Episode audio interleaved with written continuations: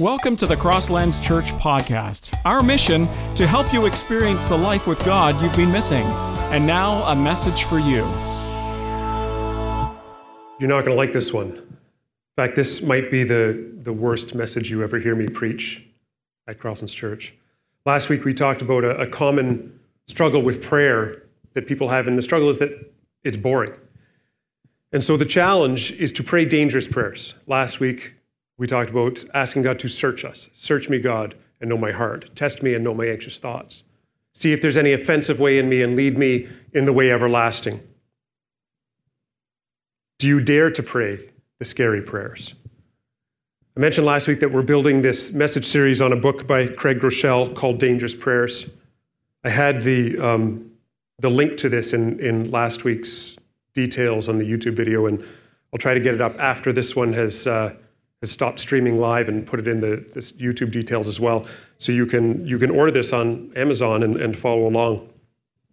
I might put another book that I'll mention in there as well in the details. I want to start with a story today, and uh, I was running this by a friend of mine, and he said, You'd better mention to the church that this is not your own story. So it's not my own story, but it's a story that I've come across many times more often than I'd like to have. It's a true story, but it's not a factual story. What does that mean? It means that I, have seen this story played out a few times.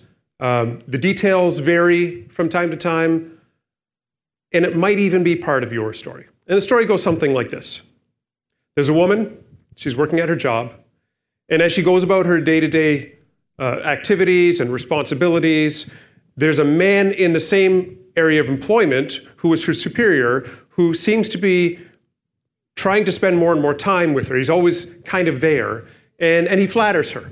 He, he, he compliments her on a daily, daily basis, and it's, for her, it's both uncomfortable but also flattering. She's not sure what to make of it. But over time, the compliments increase, the closeness increases, and before long, they have a full fledged relationship. And before even much longer, they end up sleeping together. The problem is that they're not married to each other. Actually, the problem is that he's married to somebody else. And it doesn't take too long before they're caught. Now, when they're caught is when the real problems happen because when they're caught, his narrative changes. He's a person with responsibility, he's a person with position, and the, the, the threat to himself and the threat to the organization is now threatened. So his narrative changes from being somebody who's pursuing her to blaming her for being the seducer in the relationship. And of course, because he's in a place of higher responsibility, the leadership of the organization surrounds him to protect him, and she becomes the scapegoat. She's the one that's punished. She's the one that's fired. She's the one that walks away with a tarnished reputation while he's okay. I've seen this story play out over and over and over again, and there are all kinds of different versions. And I wonder if that's the background for this story in the book of John. I'm going to read John 8, verse 3 to 11. And it says this As he was speaking, Jesus, the teachers of religious law and the Pharisees brought a woman who had been caught in the act of adultery. They put her in front of the crowd. Teacher, they said to Jesus, this woman was caught in the act of adultery. The law of Moses says to stone her. That's a method of execution. What do you say? They were trying to trap him into saying something that could be used against him. But Jesus stooped down and wrote in the dust with his finger. They kept demanding an answer. So he stood up again and said, All right, but let the one who has never sinned throw the first stone. And he stooped down and wrote in the dust. When the accusers heard this, they slipped away one by one, beginning with the oldest, until only Jesus was left in the middle of the crowd with the woman. Then Jesus stood up again and said to the woman, Where are your accusers? Didn't even one of them condemn you? No, Lord, she said. And Jesus said, Neither do I. Go and sin no more. I, I know that my background story is, is hypothetical. I'm connecting dots. But I think the big tell in this story, the big indicator that something is really wrong, is that the woman is caught in adultery, but the man is not there to be condemned. He's probably not there in the crowd at all, although his friends and supporters would be the ones at the forefront accusing the woman. And Jesus effectively saves her life. I mean, there's a lot more to that. You could write a whole message about that story and about how Jesus responds to the law and judgment and mercy and all of that. But we're not going to go there today. I want to connect this to another story. There are, there are 11 stories that are consistent across the four Gospels. In the beginning of the New Testament, we have four, four witnesses, four testimonies of the good news of Jesus Matthew, Mark, Luke, and John. The first three uh, are, are looked at largely through the same lens, a lot of the same incidents, but through subtly different uh, target audiences or, or overarching messages. And then John kind of stands on its own. But across the four, there are 11 stories that are the same. In fact, actually, most scholars would say that there are 10. So things like the crucifixion, the resurrection, pretty important things. The feeding of the 5,000, the, the witness of John the Baptist, those are consistent across all of them. But there's one story that's in dispute because there are, it's presented at different times in each gospel. It seems to serve a different purpose in each gospel, and the details are so different that they say it's actually not one story, it's probably referring to two or three different events. And it's the story of Jesus having dinner with a religious leader, and a woman comes in and, and breaks all social expectations and social norms and starts putting perfume on his feet and, and, and crying. And it's, it's a very awkward situation. And, and I want to look at three of the four situations today, very, very briefly, and look at some of the different details and look at the different purposes for the story. Okay, and I'm going to start with Luke. Luke 7, verses 37 to 38. And this is in the middle of the story, okay? A certain immoral woman from that city heard that he was eating there. She brought a beautiful alabaster jar filled with expensive perfume. Then she knelt behind him at his feet, weeping. Her tears fell on his feet, and she wiped them off with her hair. Then she kept kissing his feet and putting perfume on them. Okay, so what's distinct about the Luke story is Luke specifies that she's an immoral woman. She's a woman who is perceived by the community to be a sinner. In fact, there's no reason to believe that she's not. I mean, we're all sinners, but, but she's somehow crossed a line here, and everybody knows it. The purpose of Luke telling this story is to demonstrate that to the degree you are forgiven, you express love. To the degree that you are restored, you express gratitude. That's Luke's purpose to the story, and it's fairly early in his story. And, and a lot of scholars would suggest that this woman was or had been a prostitute. And that this jar of perfume was a means to her trade. That she is, she, a prostitute would put on perfume in that culture in order to both attract and signal attention from potential customers. And by this woman pouring the perfume out, she's saying goodbye to her old life and, and anointing Jesus with it. I'm not sure she was a prostitute, and so I'm going to move on from there. And I'll explain why. I want to look at John's version. John's version is the most different. And this is where people have a real problem with this. Okay? This is why they think it's two different stories. Because here we have this immoral woman, but in John 12, verse 3, he gives her a name, and the name is Mary. This is not just any Mary. This is Mary, the sister of Martha and the sister of Lazarus, the one who Jesus raised from the dead. Mary Mary took a 12 ounce jar of expensive perfume. There's that common detail there. Mary took a 12 ounce jar of expensive perfume made from the essence of nard. Okay, so that was a very expensive product that was shipped in from the east. She anointed Jesus' feet with it, wiping his feet with her hair. The house was filled with the fragrance. The purpose of John telling this story is to anticipate Jesus' burial. So, very, very different purposes. John is early in the story. John is, or sorry, Luke is very early in his telling of the story. John is very late, right before Jesus' crucifixion. But the details are similar enough that you go like, is this really two different stories? Finally, I want to look at Mark, Mark 14. This is Mark's version of the story. A woman, from Mark 14, verse 3, a woman came in with a beautiful alabaster jar of expensive perfume made from essence of nard. There's some of those same details again. She broke open the jar and poured the perfume over his head. There's a specific detail here that's different from the other two. Is that she took the jar and broke it. This is why I don't think she's a prostitute. Because she's not accessing this jar. This jar is sealed. And so some scholars believe that this perfume would be so expensive, it would be part of the bride price of a woman. That when she is ready to be married, this perfume uh, is now available for use. Until then, it is sealed. And this woman unseals it. She breaks it open, pouring out her future, pouring out her hopes. In a culture that valued marriage and childbearing as the primary role of, the, of a woman, in this case, she's turning her back on her future. Pope Gregory I, in um, what's the year? Uh, 591, so 1500 years ago. He makes the connection between all four of the gospel stories and the woman in John 8, which tells a completely different story.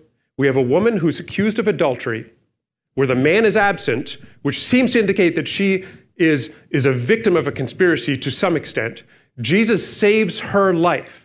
Not only is this an unnamed woman, but potentially she is Mary, the sister of Martha and the sister of Lazarus, who expresses her gratitude, breaks open her future, and pours it on Jesus' feet. Why does Mark tell this story?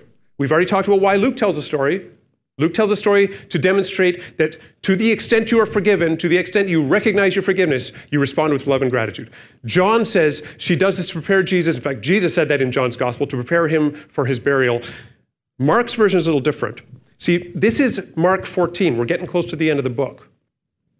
When these gospel writers would, would frame their stories and they would arrange their stories, they did it on purpose, not by accident. They didn't do it casually, and the words they used were not chosen casually. And so at the beginning of Mark 14, the very beginning, we see the story of a woman coming in, potentially Mary, potentially a woman who was victimized, caught in adultery, and Jesus saves her life, and she responds by breaking open this treasured possession that represents her hopes and her future. She breaks it open and pours it out. You don't have to get very far into the chapter when we see a story of Jesus having his last meal with his disciples. It says this As they were eating, Jesus took some bread and blessed it, then he broke it in pieces and gave it to his disciples. Same word. He broke it, saying, Take it, for this is my body. And in Mark 24, just two verses later, he says, This is my blood of the covenant, which is poured out for many. He said to them, his body is broken, his blood is poured out. That's not an accident. Jesus is associating himself with the complete giving of himself, the sacrifice of his future, sacrifice of his hopes for us. In our tradition, our Christian tradition, it comes from Scripture, Jesus follows that up by saying, Do this in remembrance of me. And many scholars, I mean, it's, it's obvious he's saying, Commemorate me commemorate my sacrifice, my identity, my purpose by having this meal together. Yes, he's saying that, but many scholars believe he's also saying, do this. Offer your bodies to be broken. Pour yourself out for the kingdom of God. And that's where we get this idea of a dangerous prayer break me. In a culture, and we've seen this at, at a heightened level of irony and, and to some extent it, it, should evoke some disgust in us as followers of jesus but, but where jesus offering of pouring himself out is somehow partnered with, with the pursuit of power and, and prosperity and prestige we've, se- we've seen it betrayed and butchered in our culture where the message of Jesus is turned into something about uh, dominating other people or, or, or acting in your best interest, where you, you deserve health and wealth and all of that. And Jesus says, I give my body, I pour myself out, broken and poured out for you. Do this in remembrance of me. Live the Jesus life, following in his footsteps to the cross. The dangerous prayer is break me, or at the very least, to God, do what you have to do in me to form my soul in what you want it to be. Do what you have to do, whatever it takes.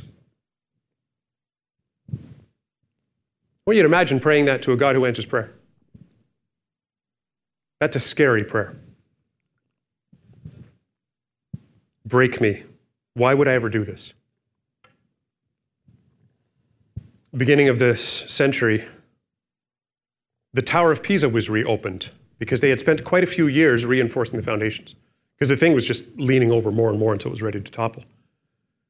There was a problem with it from the beginning. It's been the leaning Tower of Pisa for centuries. Before it was even finished, it was leaning. The, the top floors are, are a little bit bent to try to accommodate for the lean. Anytime you have a building and the foundation isn't deep enough, the foundation isn't strong enough, there's a huge problem. And it's, it's intensive work. It's deep work. It's hard work. It's sometimes destructive work to rebuild foundations to where they should be. Why would I ever pray that God would break me? You may have a destiny for which you are not equipped or prepared. You may have a destiny that God has for you, for which He might need to readjust your foundations, your core identity, the things you trust in, the things you depend on, even the way you see the world. The height of a building is limited by the depth and strength of its foundations. I mentioned last week part of my own story. This goes back 14 years. And uh, I was on staff at the time, and I went through such a deep and unending, it seemed like, period of depression that nothing worked. And it was like God was taking that time to break me. I think if you have been in full time ministry, if you are serving God in any capacity for any length of time, sooner or later you're going to go through one of these experiences. But in that time, much like today's crisis, everything that I depended on, everything I counted on, was stripped away. All my own capacity seemed fruitless. Everything that I depended on in my own self sufficiency was rendered useless. And it was so bad that at, at, at, a certain point, Michelle said to me, This is killing you. I want you to quit your job.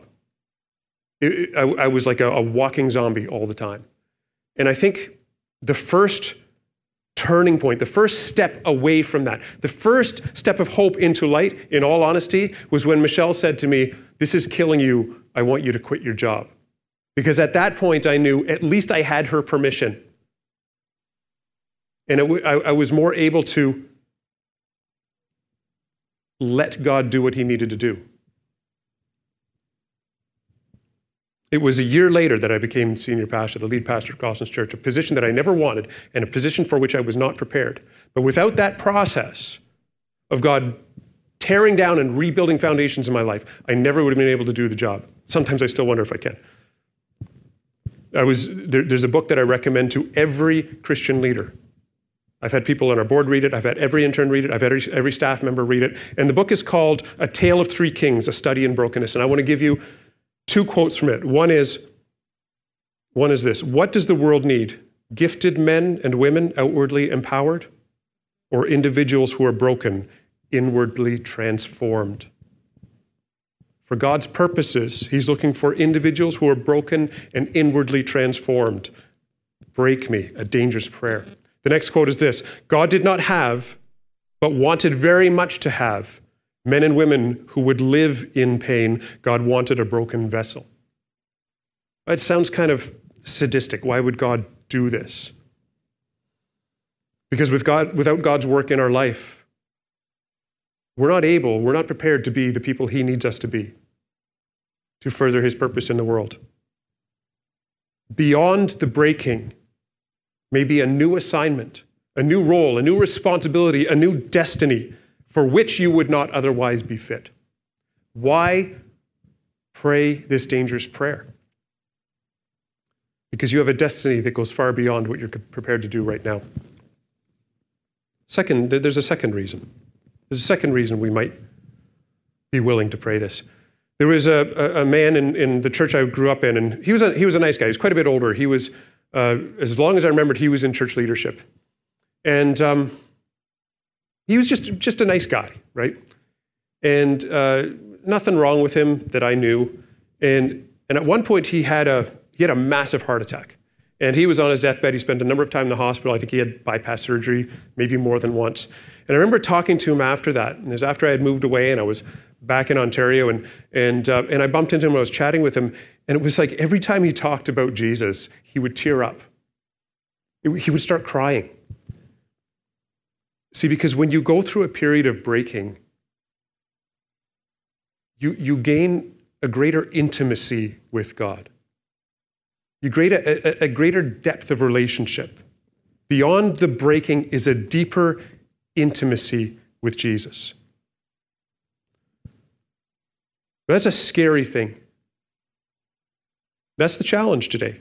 Would you dare pray that? Last week, talked about asking God to search us. What is He going to reveal in our lives? What are the anxieties that reveal our lack of trust? What are the ways that are offensive to Him that would take us off the path to everlasting? Today, this week, would you dare to ask God to break you? Or at the very least, be willing to ask Him, do whatever you need to do in me to form me into the soul you want. One of our basic human instincts is pain avoidance. We see trouble coming, we'll do anything we can to avoid it. We find solace in, in alcohol, drugs, video games, binging Netflix, you name it, distracting ourselves. It's what we do. And when pain comes, we'll do, we get as far away from it as we can. Part of our survival instinct. But God is looking for people who would not lean away in the pain, but would lean towards Him in the pain, to embrace the experience, meet God there, and allow Him to do what He wants and needs to do in your life. For you to be the person, the human being, the soul that He has created you to be. This is what it means to follow in Jesus' footsteps, to embrace it and allow God to reform, to reform us into what he desires. Every week we give an invitation to people to follow Jesus. Maybe you're watching today and you found your way to our feed or somebody recommended it and you're going, doesn't sound very appealing. Doesn't sound very attractive. It's not. There's a German theologian who is, is famous for opposing Hitler in the 1930s, who ended up being executed in a, in a um, concentration camp just a few days before the end of the war. And he's credited with saying that Jesus calls us to come and die.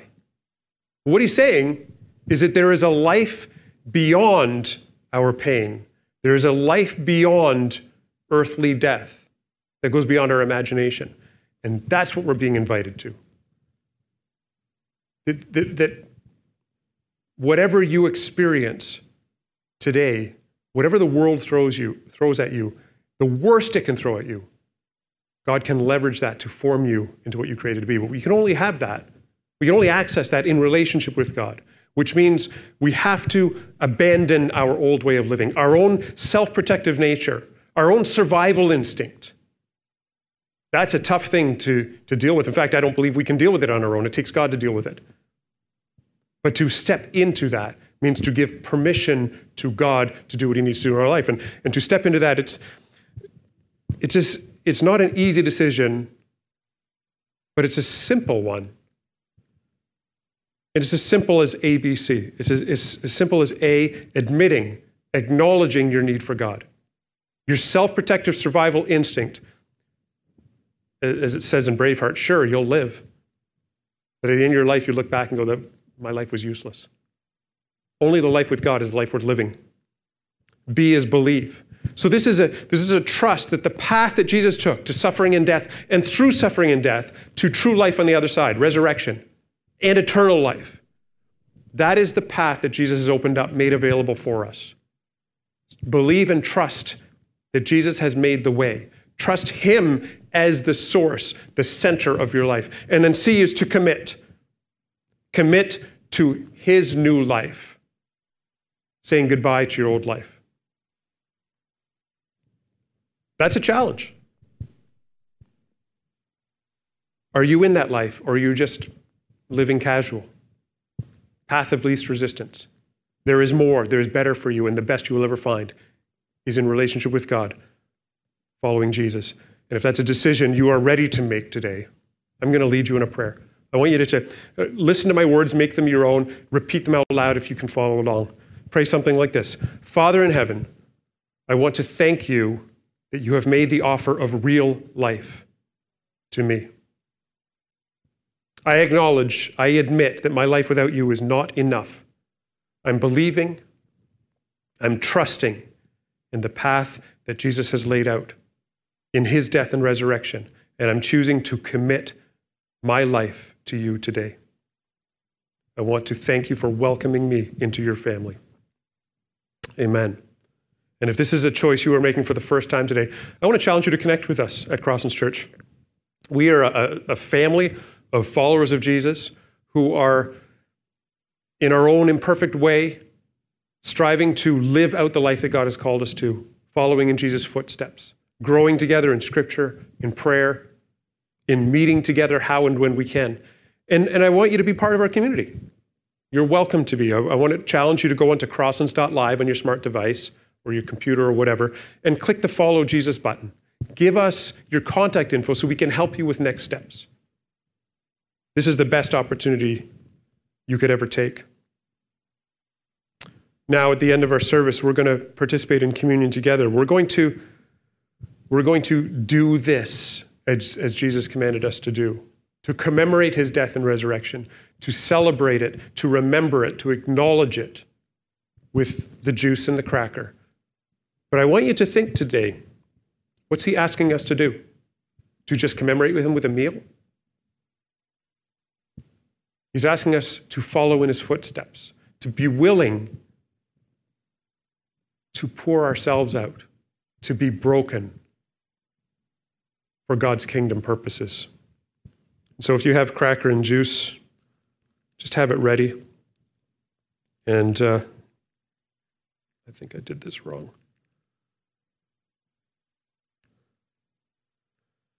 I remember the last time I used one of these, Claudette said, make sure you lift the top flap first. Guess what I just didn't do? Okay. Success. So 1 Corinthians 11, 23 to 26 says, that, says this For I pass on to you what I received from the Lord himself.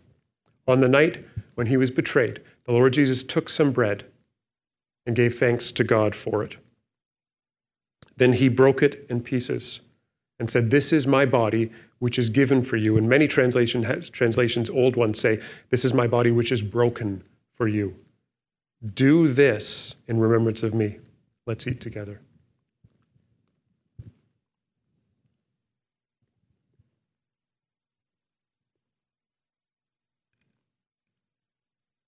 In the same way, he took the cup of wine after supper, saying, This cup is the new covenant between God and his people, an agreement confirmed with my blood.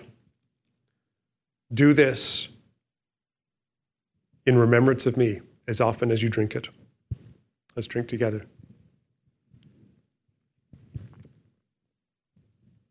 For every time you eat this bread and drink this cup, you are announcing the Lord's death until he comes again.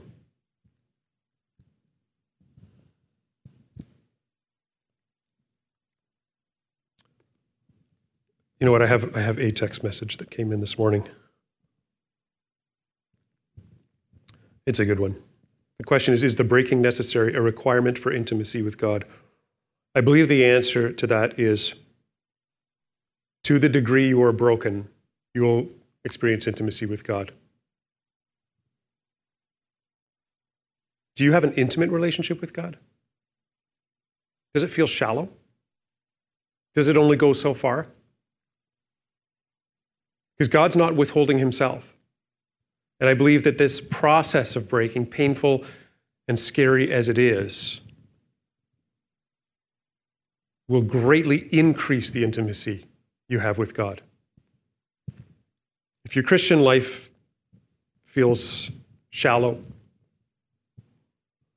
powerless, boring, pray this dangerous prayer. I dare you. Last week we prayed, Search me, God, and know my heart. Test me and know my anxious thoughts. See if there's any offensive way in me and lead me along the way everlasting. This week I'm going to challenge you, if you dare, to pray, Break me. Do whatever it takes to bring me where I need to be. Will you dare to do that and embrace what God does? Father, this takes a whole lot of trust. This takes a whole lot of dependence on you being good and trustworthy. And trust that whatever path we walk, if it's according to your will, there is good on the other side. And I know there's a lot of people in Crosslands Church that are, are not experiencing the depth of intimacy that they could with you. I know there are a lot of people at Crosslands that have a, a have a destiny, a calling, an assignment, a mission for which they're not prepared. Father, I pray that you would do whatever it takes in us to form us into the souls you want us to be. And Lord, where we struggle, where we are unwilling, I ask, Lord, that you would help us to be willing to be made willing. It's a scary thing, but you are trustworthy and you are good. Take us deeper into places where we've never been before with you. ask all this in Jesus' name.